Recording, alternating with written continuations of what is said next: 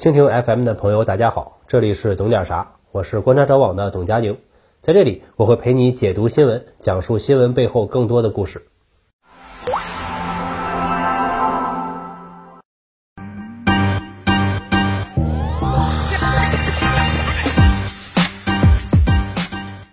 各位好，我是董佳宁。奥运会结束了，十四岁的跳水小将全红婵火了。伴随他有一个传言，说他老家人呀要为全红婵修订族谱，追认他为二十六世孙。一般呢，按照惯例，女性是进不了家谱的，除非她很特别。所以对于主事者来说，全红婵拿了金牌，属于光宗耀祖，把她拉进族谱是赐予她的一种荣耀。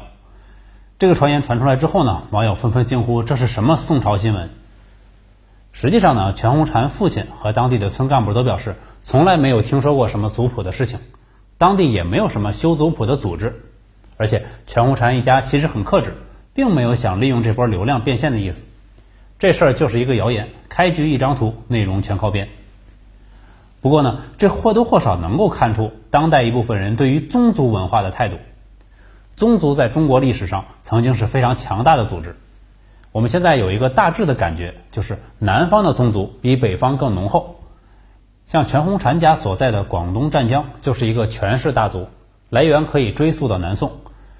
说到南宋这个铁血王朝，它的诞生其实可以很好的解释为什么南方宗族更强。两宋之前呢，中国北方是政治、经济和人口的中心，也是争夺天下的主战场，而南方相对安定，有大面积的土地待开发。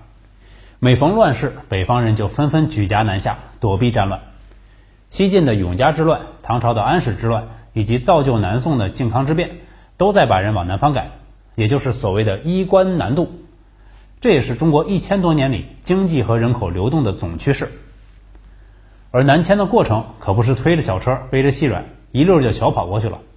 这一路不仅要对付强盗劫匪、流寇官军，还要面对巨大的不可抗力。比如极端的天气、道路、河流的阻隔，还有疾病，也就是所谓的瘴气，多种疾病的一个综合称呼啊，疟疾什么的。而避免死在路上最有效的方式，就是一群人组一个队，共同迁徙。这个队伍越大越团结，迁徙的成功率就越高，并且组队的速度要快，效率要高。什么可以做到这些呢？血缘。所以南迁的队伍往往不是简单的拖家带口。而是人数众多、组织有序的大家族。今天在南方集中的姓氏，都是古代不同时期迁过去的。福建有个说法：“陈林半天下，黄正排满街。”这几个大姓就是从永嘉之乱时候开始，从中原迁徙过去的。福建、广东、江西，包括台湾这样的地区，很多姓氏都是高度集中的。一提到姓林的，基本离不开福建或者周围地区。历史上有林则徐、林语堂，当代有林丹，台湾地区就更多了，林志炫、林志玲、林志颖，他们要么在福建出生，要么祖籍是福建。妈祖的原名就是林默。今天一个北方人去福建，肯定也会发现，怎么这么多姓林的？北方开发早，平原多，紧挨着游牧民族，遇到天灾人祸，人口数量动不动就打对折，很难形成高度集中的宗族社会。所以，华北、西北的农村往往是多个小亲族共同维护地方秩序，不太容易见到单姓村。长江流域宗族现象也不深厚，原因还是地理，平原交通便利，水网密集，商品经济发达，人口流动性较高，因此村庄结构也比较分散。其他地区像西南和东北开发太晚，宗族规模和组织度就更小了。嗯，当然，北方和长江流域也不是没有宗族，但是和华南宗族有区别。后者结构高度集中，组织力较强。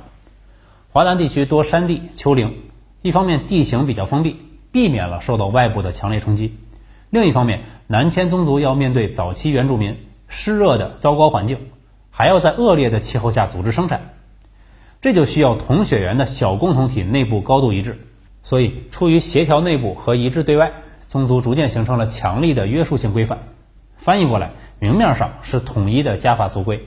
相对军事化的内部管理，甚至是有公有制色彩的族田。深层次上呢，社会基础决定了社会意识，宗族形成了文化认同。社会学上有一个词很贴切，说这种家庭结构是蜂窝式社会。宗族在古代的合理性就是维护小共同体，保障血缘利益。从北方这一路迁徙，活下来的基本没有几个善茬，接近于准军事化组织。今天广东、福建很多农村保留的土楼就是直接的缩影。不知道的人以为是导弹发射井。清朝团练就是民间自发招兵，后来的湘军就是直接建立在宗族基础上，以血缘为纽带招的兵。屡战屡败，屡败屡战，最终在洋人的支持下耗死了太平天国。清史另一大事件就是土客械斗，以同姓为基础抢水抢地，客就是新迁来的宗族。土就是老牌的宗族，持续了上百年，死伤上百万，规模不亚于大清战争。宗族械斗形式十分先进，讲究战术组织，用戚继光兵法练兵，还不断更新装备。同治年间，佛山有一个土客械斗，这个械指的是私造的工程炮，走私的连发步枪，装备远胜同期正规军。土客械斗体现的就是宗族对于社会的负面影响。古代中国很多地区皇权不下县，乡村治理靠宗族完成。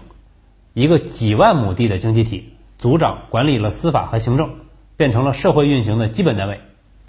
无数个宗族构成了完整的王朝政权的基础，这就是所谓的家国一体，都是以血缘为最基础的关系逻辑。民众有了纠纷，要先到族长那里，依据族法家规来判断是非，也就是宗法制。族长解决不了的，才告到县衙里。所以，宗族是有权利动用暴力手段的，也就是所谓的私刑。这种形式有些还遗留到了今天，比如去年发生在广东茂名的进猪笼事件，我们以前的视频里面也讲过。除了私刑，宗族另一大弊端就是兼并，大的兼并小的，强的兼并弱的，最终一家独大，难以撼动。但社会往往有更高级的矛盾，比如游牧民族来袭，比如文化需求。以血缘为基础的共同体满足不了这些需求，解决不了矛盾，又因为自身的管理成本需要占据大量的资源，对下压迫，对上抗拒变革，导致王朝崩溃。这样的例子太多了，基层治理是老大难，大家可以看一看大明节，非常的典型。这就是宗族管理的核心弊端。如果小共同体掌握了行政、人事、司法、财政等等权力，还要更高级的政府干什么呢？所以。宗族强度往往和政府的强度成反比，大共同体强劲的地区更倾向于直接管理户口，抑制地方豪强的利益；而政府统治力弱的地方就会倾向于和地方宗族合作，默认族法家规。到了近代中国，由于列强冲击，中国农村发生了系统性的崩溃，宗族体制摇摇欲坠。新中国成立后，人民政府和公检法取代了宗族管理，但是血缘关系还在，人情世故还在。宗族退回到文化层面，具体表现就像地方上的祠堂、牌位、族谱，还有城市移民口中的回老家看看。这就是为什么马克思主义社会学符合现实。现代经济活动冲垮了大宗族的经济基础，宗族罩着我安心种田才赚几个钱，我在大家族里过得不爽，进城打工不就完了？如果我还有点念想，就偶尔回老家看一看。这就叫血缘关系让步于经济关系。成为现代化的亲缘模式。其实早在清末下南洋，这种社会转变就已经开始了。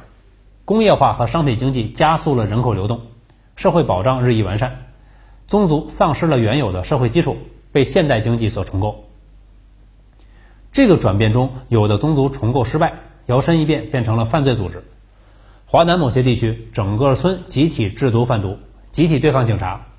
这种宗族确实有现实基础，但是。违法最终结果只能是被消灭，像电视剧《破冰行动》就以此为改编。讲完了宗族的发展，我还是想说一说我对于宗族的看法。我觉得宗族对于当代大部分中国人的影响没有那么大。农村年轻人可以选择到镇里、县里、市里，甚至一二线城市去工作生活。人们从接受宗族的保护转变为接受国家和社会的保护，离开大家长也可以过得很好。学术点说，这个就叫从封建制走向了社会主义的结构转变。改开之后呢，宗族现象有一定的死灰复燃的倾向，但是据我观察，这种复兴的基础根本还是经济发展。大部分宗族复兴还是类似于我前面说的，停留在文化上，用宗族为由头，逢年过节聚聚会，举办一些仪式，乐呵乐呵。大体不超出省亲串门、修族谱、磕头行礼、摆家宴。